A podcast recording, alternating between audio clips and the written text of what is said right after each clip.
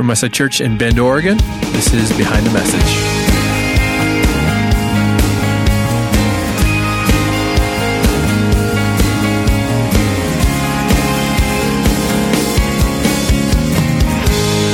Each week we take you behind what we teach here at Westside.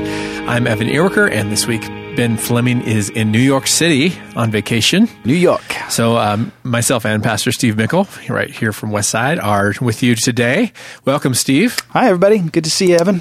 Yeah, it's great to be here. And uh, have you have you vacationed in New York before? I have been to New York twice. Once was when uh, we were on our way to the mission field, and I went to some churches, but I didn't get to see much. And then we had our uh, international conference, pastors conference in D.C. last year, and Suzanne and I went to New York prior uh, for several days, and it was a blast. We had, that's we got to really see it and and experience it. It was fun. Yeah, that's cool. And this year we're going to Seattle for our convention in yeah. just a couple of weeks. That'd be kind of cool. I wonder if we could do a podcast from there with somebody. I don't know. That's a great idea. There'll be we'll several people. Do. Yeah.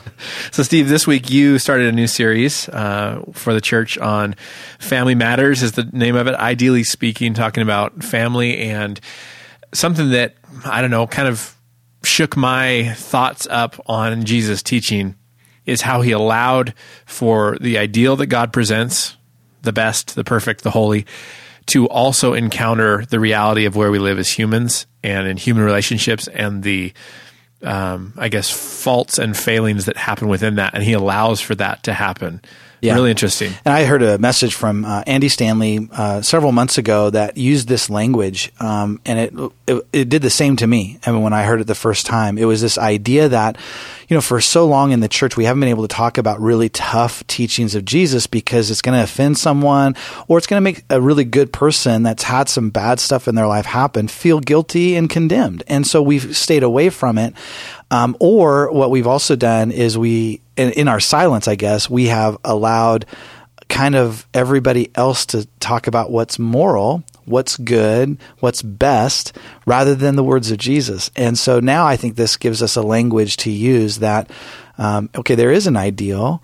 Um, and we all know we don't meet up to that ideal, but doesn't that doesn't mean we need to change the ideal to match our experience. We need to like lean into the ideal. And this kind of idea was revolutionary for me. It was like, oh, it was like a light bulb went on. This is how I talk to everyone, not just church people, but even people that are outside of uh, of church that they they want to know is there anything in the Bible that actually can help me? And this language about the teachings of Jesus is yeah, actually there is, and uh, there's a way that will help you. Because really, Jesus is acknowledging that no one is going to make make the ideal all the time perfectly. And so he's allowing us into communion with God and a, a, yeah. a, way to still be okay and not wake up being like I'm terrible all the time. Yes, matter of fact, matter of fact, in our in our speaking teams, we've talked about how many of the teachings of Jesus might actually be impossible. We're mm. still on the fence with that. We're like, well, why would he say something that's impossible? But even his disciples said about the divorce issue that Jesus raised in in uh, in his teaching was like, well, how does any? Why would anybody get married? So there's a sense in which it kind of his teaching draws us to that point of like, is that even possible? And then he draws us back to himself, to who's the one who will help us move any move the move the pendulum toward it at least, even if we don't get there all the way, you know, because I don't know if we will. I don't know if yeah. I'll be able to follow Jesus' teaching wholeheartedly all the time, but but let's give it a shot. Do you think that when Jesus is teaching this way, does he start from a place of grace and then introduce this idea of holiness, um, or is he in his cultural context? I don't know the answer to this starting with this holiness and then bringing in grace after you know it, which yeah, which direction I, does he I move think in? I think holiness was a was a done deal in the old covenant and so I don't think he had to try to bring that in. And even the incarnation him coming in the flesh was an act of grace not holiness in the sense that he couldn't you know holiness is the sense like separation. You mm. can't be with unholy. Holy and holy unholy don't mix. Well he kind of puts that to the side in his incarnation. And and then I think he begins to rebuild the idea of holiness um, once grace is established, once this idea that you're accepted and you're loved, and I came to save the world, not to judge the world, he says, once that's established, I think then he starts teaching some harder truths later in his ministry. I mean, if you look at the if you look at the gospel narrative, mm-hmm. there's a few um, hard teachings early, but not many. And then towards the end, his last year, there's a lot compared yeah. to what there was before. So there's a sense in which I think he is, you know, and even even the fall, even people started leaving him later in his ministry, not earlier, because of some of his hard teachings. And so when we see him encountering sinners and showing extravagant grace right off the bat with no behavior or repentance or change in the moment from them, um, he's he's laying that foundation of acceptance and grace. And then in the last moment before he leaves them, he's saying things like "Go and sin no more." And sometimes I think we think that's just that's the style of ministry we should do. Like, okay, tons of grace, tons of acceptance, and then and now go and, and be healed and be free. Bye bye.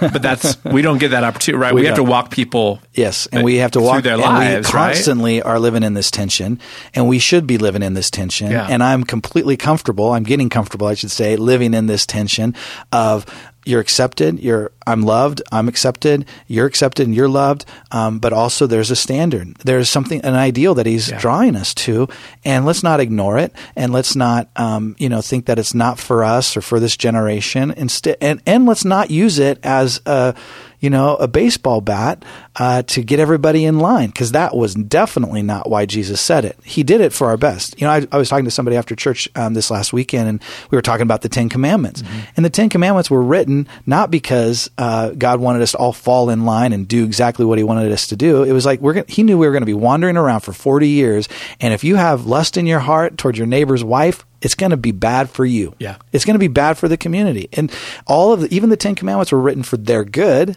um, knowing that they were going to be wandering around for a long time together in a closed spaces and, you know, all of that. So I think we have to look at the teachings of Jesus not as a rigid, um, in or out, um, judgment, um, condemnation type way, but more of like, hey, he wants the best for us. And there's real world value in following and pursuing the ideal. It's not just, well, it's my, my religion dictates this, or I want to be a good Christian, or I want, you know, yeah. I want to feel okay morally. But there's, there's real world um, results when we strive after the ideal in our marriages. Absolutely. In our families. And that's the thing I, and that I heard from Stanley that helped me a lot. And I close my message with the idea that there's not anybody, nobody that's walked through a divorce wants that for their kids. Right you can't nobody. There's not one person that has been through some brokenness or abuse or um, you know whatever. Just fill in the blank you know um, and say oh i hope my daughter goes through that too. You know no there, why? Because there is this ideal. And i think that um, that just tells me that the bible has something for us um, because jesus doesn't apologize for teaching some of these hard things that he that we're going to be getting into this later this year. Even when you got to that part of your message, you could kind of feel, you know, a little tension in the room because you just sense like, you know, there's there's a lot of divorced people. Yeah, lots, lots. There's a lot of you know um, people that have gone through stuff in their relationships, and so even bringing it up I think almost felt foreign because yeah. it's easier not to bring it up yeah. or just be like, yeah, you know, we're all, we've all got stuff, whatever. But you start naming the trouble that we've walked through and saying that's not God's ideal. And you almost feel this, oh, oh, how are, how are people going to take this? Yep. You and know? I think, and it opens up the door now, Evan, for, I told somebody to talk about anything. Yeah. I mean, we really can. We can take any, any issue on, um, that might have something, a moral connotation to it and let the weight of Jesus' teaching come to bear on those things, not judge in a judgmental way, but in like, hey, this is this is actually better for us, better for our society, better for our nation, better for our world. Yeah. I had a conversation maybe a week, week and a half ago with one of our leaders in the church, and he was just um, asking me uh, in regards to our, our speaking team and kind of where we're going. He said, "You know, we've heard so much about grace and, and so much about acceptance and, and everyone's included. And, he's like, I, have honestly had it kind of up to my ears in grace. And he said, where's, where's holiness in this? Where is this calling to a higher standard? And no sooner did I have that conversation that here we go. Yeah. We're actually um, allowing the hard teachings of Jesus, the standards of, of God to come to bear on our relationships. And so it's not that they're mutually exclusive or that we have to choose one or the other. We're either Grace Church or we're a Holiness Church Jesus walked that line, and not even walked the line. He Right. he allowed the two to kind of mix in Yeah, this. in an amazing way. Yeah. He really did, Evan. And he was just he was so he attracted so many broken people, and then called them to a a, a, higher standard. And they went there with them. Many did, not all, right? Not all. And I think that's interesting is that not everyone will follow Jesus. And and and what I don't want to do is I don't want people to follow Jesus because of the on, only because of the grace message, Right. Um, because at some point he's going to ask them to stop doing something they're doing. And if it was only built on this idea that, well, I want to say that it's always built on grace because this idea of grace is like, no matter what, I'm accepted. So no matter what he calls out in my life, he's not going to leave me if I struggle with that. Um, that's foundational, right? So we're not really ever leaving grace. Um, grace is always going to be a part of it, but it's this higher call, it's this higher standard that I want to lean into. I don't want to just let Yeah. my life and my relationships suffer because um, I'm being a jerk. Yeah. You know, I want and I and Jesus actually has something to say to me about how I treat my wife, how I treat my kids, how I um, treat my coworkers, how I treat my boss, how I treat my my teachers. You know, et cetera, et cetera, et cetera. He actually has something to say to me about how I treat those people in my life. You're a tennis coach, a high school Yeah. tennis coach, and I hear your your team is just Yeah, slaying it. I just right I do now. want to say that I've coached for four years and we've won state all four of those years. I just I, it's just interesting timing, Evan. Yeah. Yeah, it's important to get that in. I, I think you bring that up, But this is most my, days. Yeah, I But, do. I, uh, I yeah. mention it every time somebody mentions me being a tennis coach. That's sad. I say that because you know, as a coach, obviously your job isn't just to say, "Oh, you're you're all doing so great." N- nothing to fix. I love you just the way you are. That swing was just fine for you.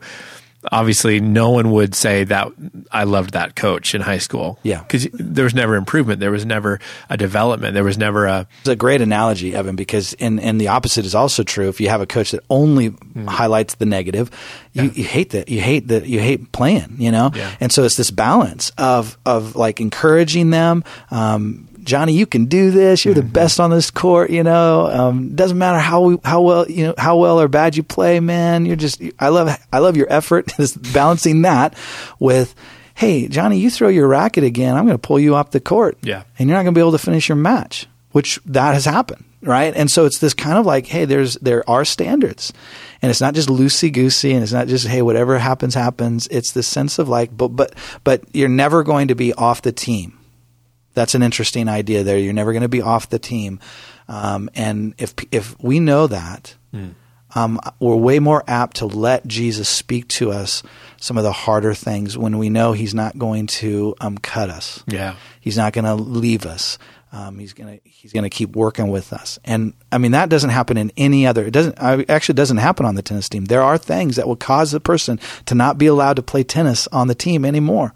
Um, but it doesn't work that way in in God's economy, in my opinion. Yeah. I think there's always grace. There's always room. I mean, I've tried to find the end of it, and I never have. He just keeps on saying, oh, "Come on, keep your face toward me, and you're in." Yeah, and we, and we know that that if there is trust in relationships, we are open and vulnerable to hear um, critique or things that we need to improve on. If there's no trust, if there's no sense of you're going to be here tomorrow, Yeah. um, then we are very wary to hear that. And I think maybe where churches have gotten in trouble is we haven't wanted to walk with people through their stuff. We've just wanted to kind of lob the opinion of Jesus onto them and then say, figure it out. But the way of Jesus is to say, you know, not with everybody, but with those who are in my care, my Yep. disciples, my followers. I'm going to walk with you, Peter. I'm going to walk with you, John, through some troubles until Yeah. you become something different. That's exactly right. And once you choose Jesus, you're in, right? Mm-hmm. And there's a sense of what you're going to be in, but um, He's not going to leave us to our to ourselves. You know, um, Ben told me we were we're prepping for a message together, and Ben said um, that God loves us too much to quit on us. And uh, he's just not going to give up on us, and he's going to keep working with us as long as we're open to being worked worked on and with, and uh, and also, Evan, he wants to, he's already been there. So that's really comforting to know. Like occasionally, I need to get out on the court and hit a tennis ball rather than just feeding a tennis ball, so the kids know, oh, coach actually can hit a tennis ball. Right. he actually knows this stuff, and and that's I think important in our relationship with Jesus, knowing that He's walked this path. Peter um, has walked this path. So I'm going to read the stuff he wrote with a little bit more attention. Paul has walked our, you know, in our shoes in some ways, and and so you see what I'm saying. So that's that's a sense of tr- we can trust this because they've they've worked this out in their lives, this faith, this Yeah. journey with Christ. And in that way, God uses us to be a voice of um, that people can have confidence in as well. You know, Paul's sitting in a prison cell. He may not understand why God's allowing that to happen, but everyone who's reading it, understanding what Paul is going through at the time, can say, "Wow, this guy, this guy isn't just." You know, making it up. He's walking through something, and, and that's you know that's how I think of your life over the last few years. We become a voice to others. We've become that voice. I met with uh, um, Jamie Sawyer's dad, and a lot of, the, a lot of our listeners will know who this is locally. Jamie was um, murdered. Kaylee- Kaylee Kaylee, Kaylee, Kaylee's dad, Jamie. Yeah. Um, met with with Jamie um, just a few couple months ago, and uh, his daughter died um, horrendously. Um, was murdered um, a couple years back, and um, Jamie is this voice to me he's a he's like encouraging me. He's walked a similar path, um, and the way that he's trusted in Jesus, the way that he's walked out his faith um, in such a strong way, um, is is encouraged me. You know, and I think that's what you're saying is that there's a sense in which we get to now take the teachings of Jesus that have been worked out in us. Um, those are the those are the best ones anyway. The stuff that we just read you know, quote verse and chapter and throw at people and it hasn't been worked through us, people get it. People know it. They're Yeah. like, whatever, you know, that's just religious. But when I sit down with someone and I say, because of Chase dying, I've learned this about God. I mean, I don't know what they're going to say. They can't say, well, that's, you know, that's a bunch of BS. They just say, well, you know, the, the worst they'll say is, well, that's good for you. I'm glad that you found that. That's the worst they'll say. Yeah. And the best is like, well, I need to consider that. Yeah, and uh, I guess when I'm looking at um, this me- this series, this message, um, what is what is the goal for you for families when we talk about where we want to see?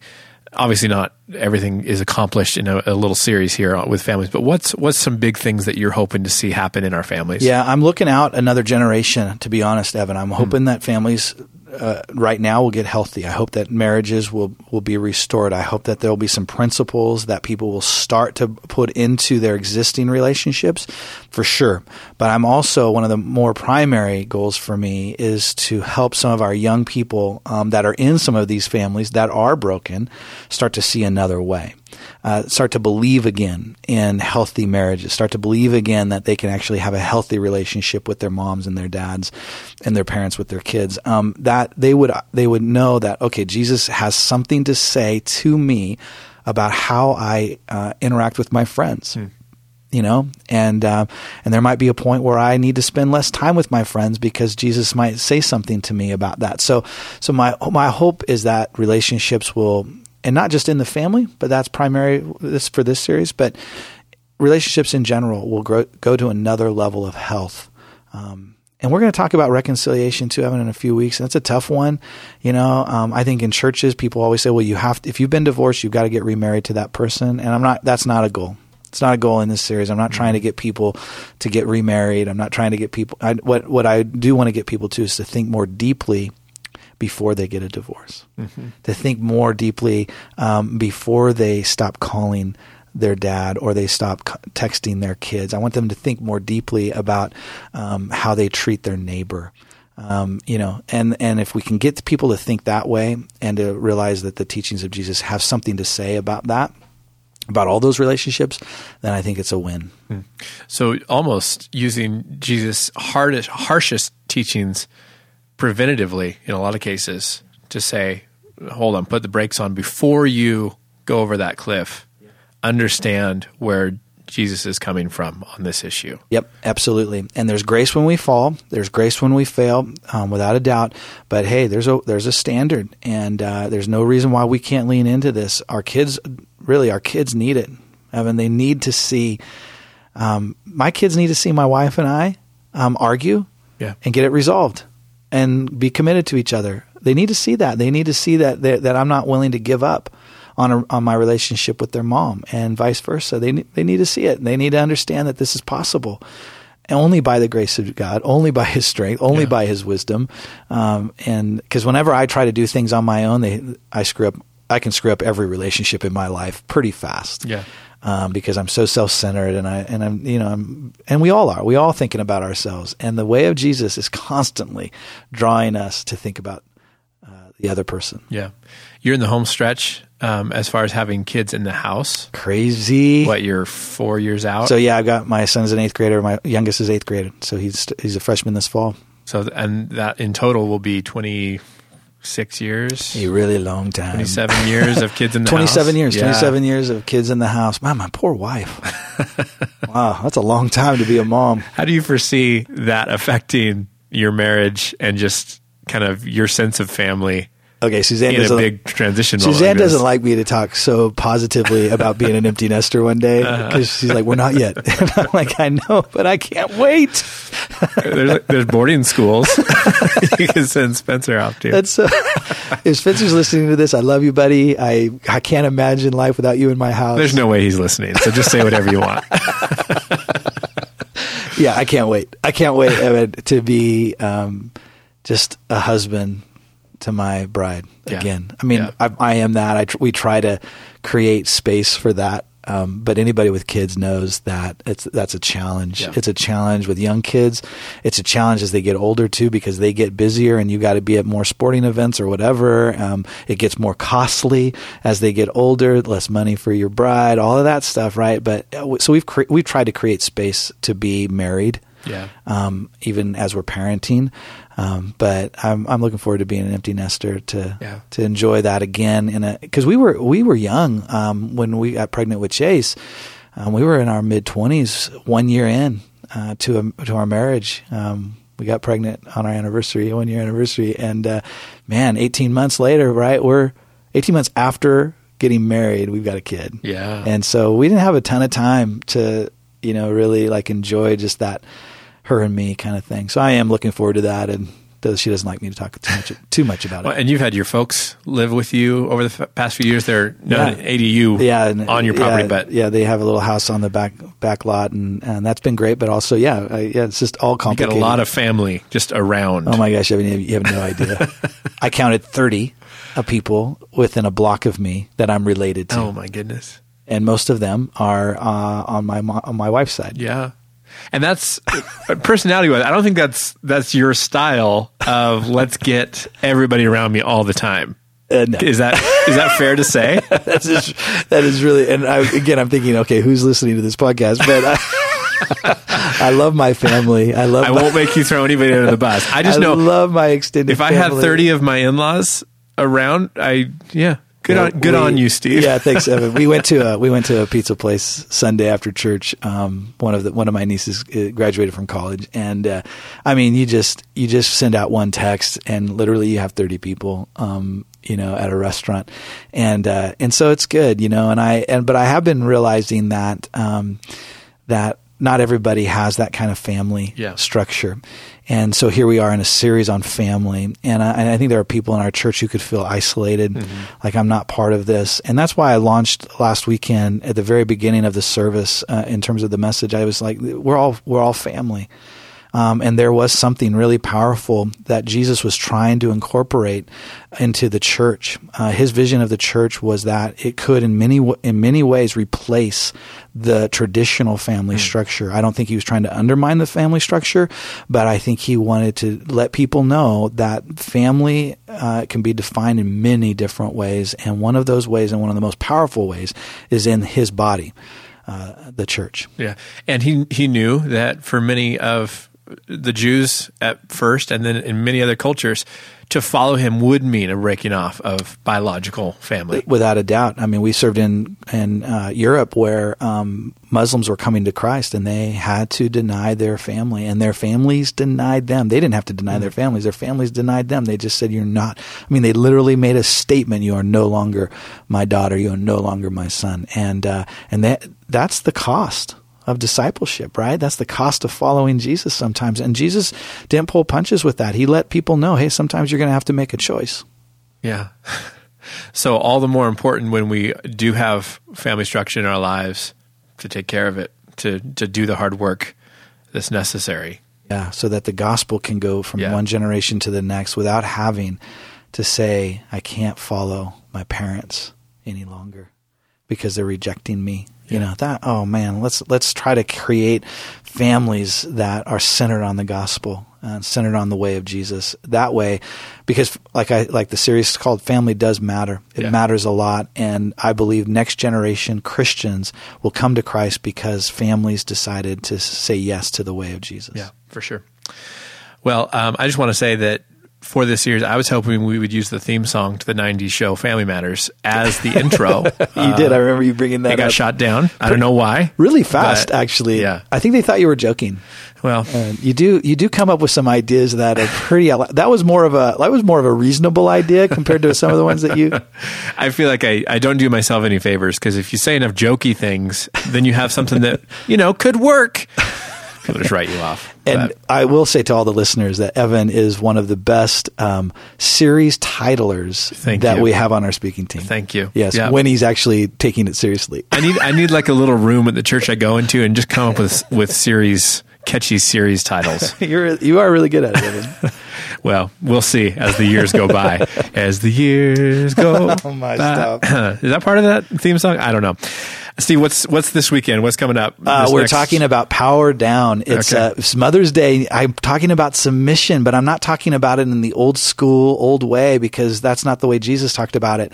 talking about mutual submission. Um, that it's everybody in God's family. Everybody submits to everybody. Yeah, and a good choice for Mother's Day. Yeah, it was to a- go it was an new, awful new school on the idea of submission. Well, yeah, I could have picked a better scripture. Anyway, that's what we're talking about. I'm super excited about That's it. great. Looking forward to the next few weeks as we discuss family matters and going after God's ideal for our families.